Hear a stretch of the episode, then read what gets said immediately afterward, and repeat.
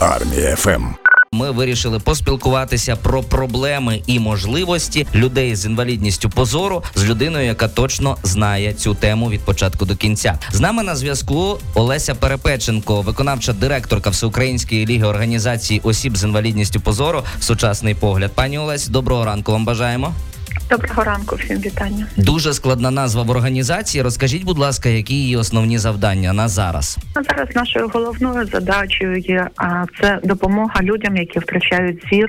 Внаслідок вибухів, внаслідок воєнних дій в Україні ми усіляко намагаємось допомагати саме цим людям, тим, хто живе зараз в таких складних територіях, де відбуваються у нас бойові зіткнення, і максимально допомагаємо членам їх родин адаптуватися до того стану, до тієї ситуації, яка склалась в родинах. В час війни дуже важливий досвід. В своїх інтерв'ю ви розповідали, що втратили зір після Чорнобильської трагедії. От що допомогло вам тоді пережити настільки важкі зміни у вашому житті? Ви знаєте, на той час це мені було лише там 6 років.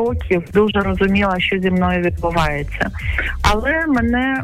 Одразу віддали з перший клас. Я закінчила в звичайній масовій школі, і вже на наступний рік, в другий клас, я пішла в школу для слабозорих. Там були дітки, які також мали проблеми з зором, погано бачили. І в цій ситуації мені було з ними комфортно, тому що ми були на рівних. А якщо ось порівнювати, наприклад, ті 80-ті роки минулого століття і вже сьогодення, чи зараз в Україні якось більше умов для людей з інвалідністю позору створено, чи все на тому самому рівні? Ви знаєте, не хочеться хвалити ті радянські часи, тому що багато чого було там також е, не дуже добре. Але система була, знаєте, структурована. Після школи багато хто знав, куди вони йдуть вступати, можливості, знав, де можна знайти роботу, ті ж самі підприємства Українського товариства сліпих. Ми зараз дуже багато негативу кажемо на ці підприємства і на цю організацію, і влада і їх не підтримує. Але Тисячі людей там працювали, знайшли там собі роботу, і їм там було зручно і комфортно. І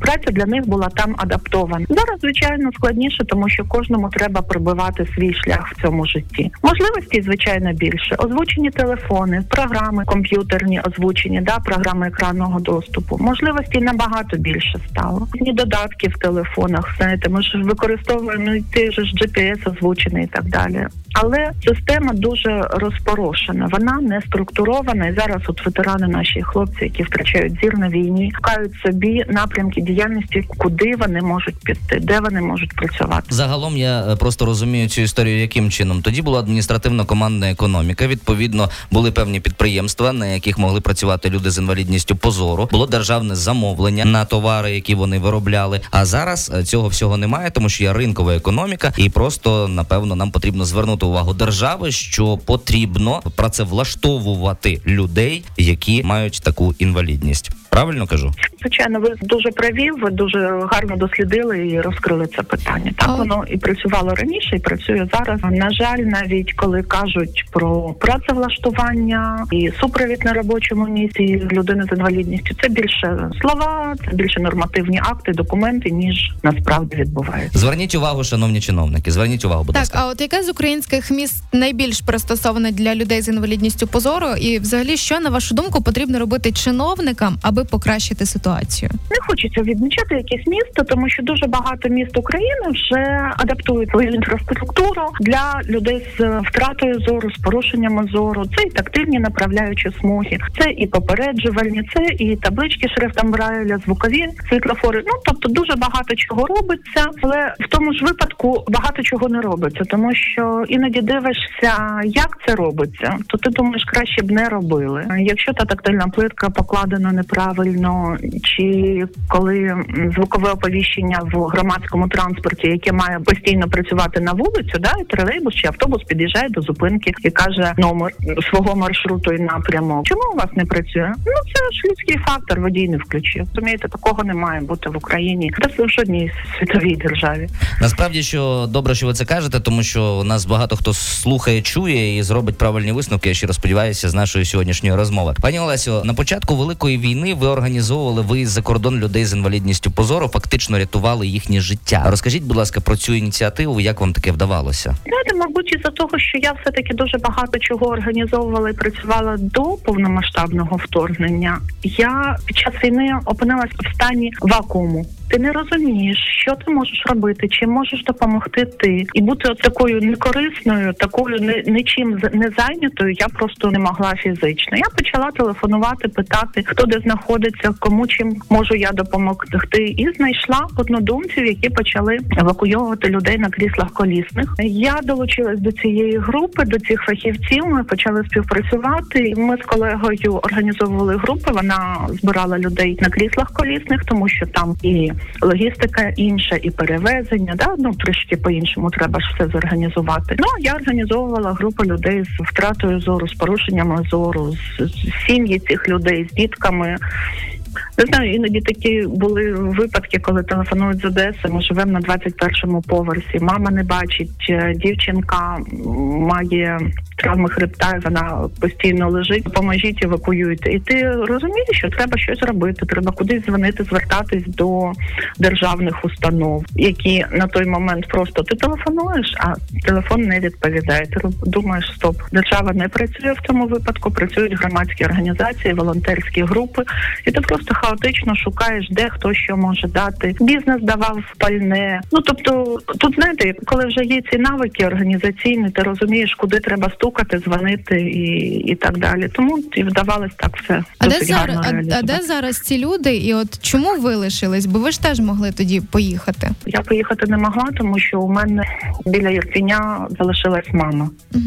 Для мене це було дуже важливо, і кудись їхати, не врятувавши, не вивез, не вивезти її. То для мене було просто неможливо. Взагалі я таку думку навіть не розглядала на той момент, тому що я знала, що я роблю тут важливі і корисні справи а починати десь щось на іншому місці робити. Ну я себе взагалі там не бачила. Звичайно, я розумію, що да активна людина може поїхати і скрізь почати працювати, але я себе бачила тільки в Україні, залишаюсь в Україні і буду залишатись, і поки не не бачу інших виходів. Поки не буде нашої перемоги, давайте так скажемо. А де зараз Звичайно. ці люди?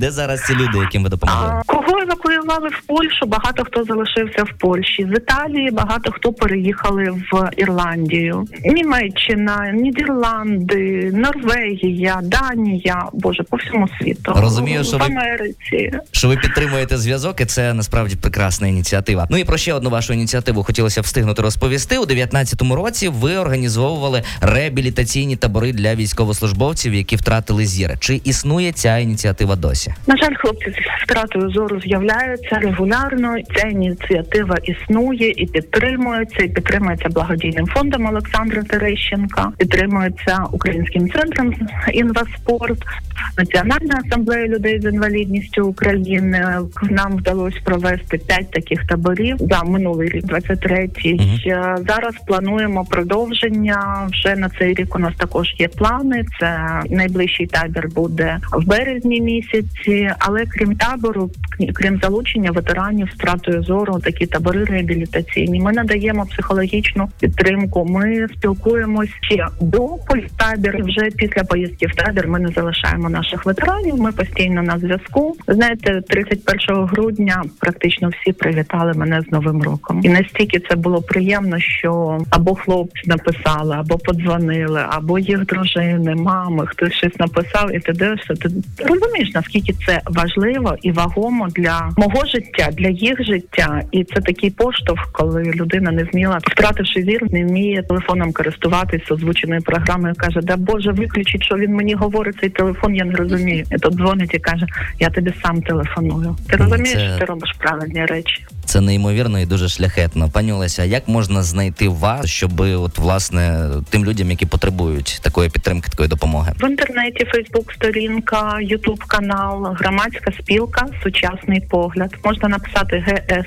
Сучасний погляд. У нас є сайт. Google нас знає, завжди дає про нас інформацію. Можна нас знайти в Фейсбуці Олеся Перепеченко і контактний телефон 066 443 43 36. Ми постійно на зв'язку і постійно допоможемо. Навіть якщо не беру трубку, я потім обов'язково перед. Шановні слухачі армія ФМ, якщо вам потрібна така допомога, якщо ви маєте інвалідність по зору чи певні вади по зору, військовослужбовець чи ні, номер телефону пані Олесі є на армії ФМ. Можете до нас звертатися. Ми завжди його підкажемо в обов'язковому порядку. Пані Олесі, дякуємо величезне за вашу роботу, за можливість поспілкуватися. Бережіть себе і слава Україні. Героям слава і вам дякую. Гарного дня. Мир. Олеся Перепеченко, виконавча директорка Всеукраїнської ліги організації осіб з інвалідністю по зору сучасний погляд була з нами на зв'язку.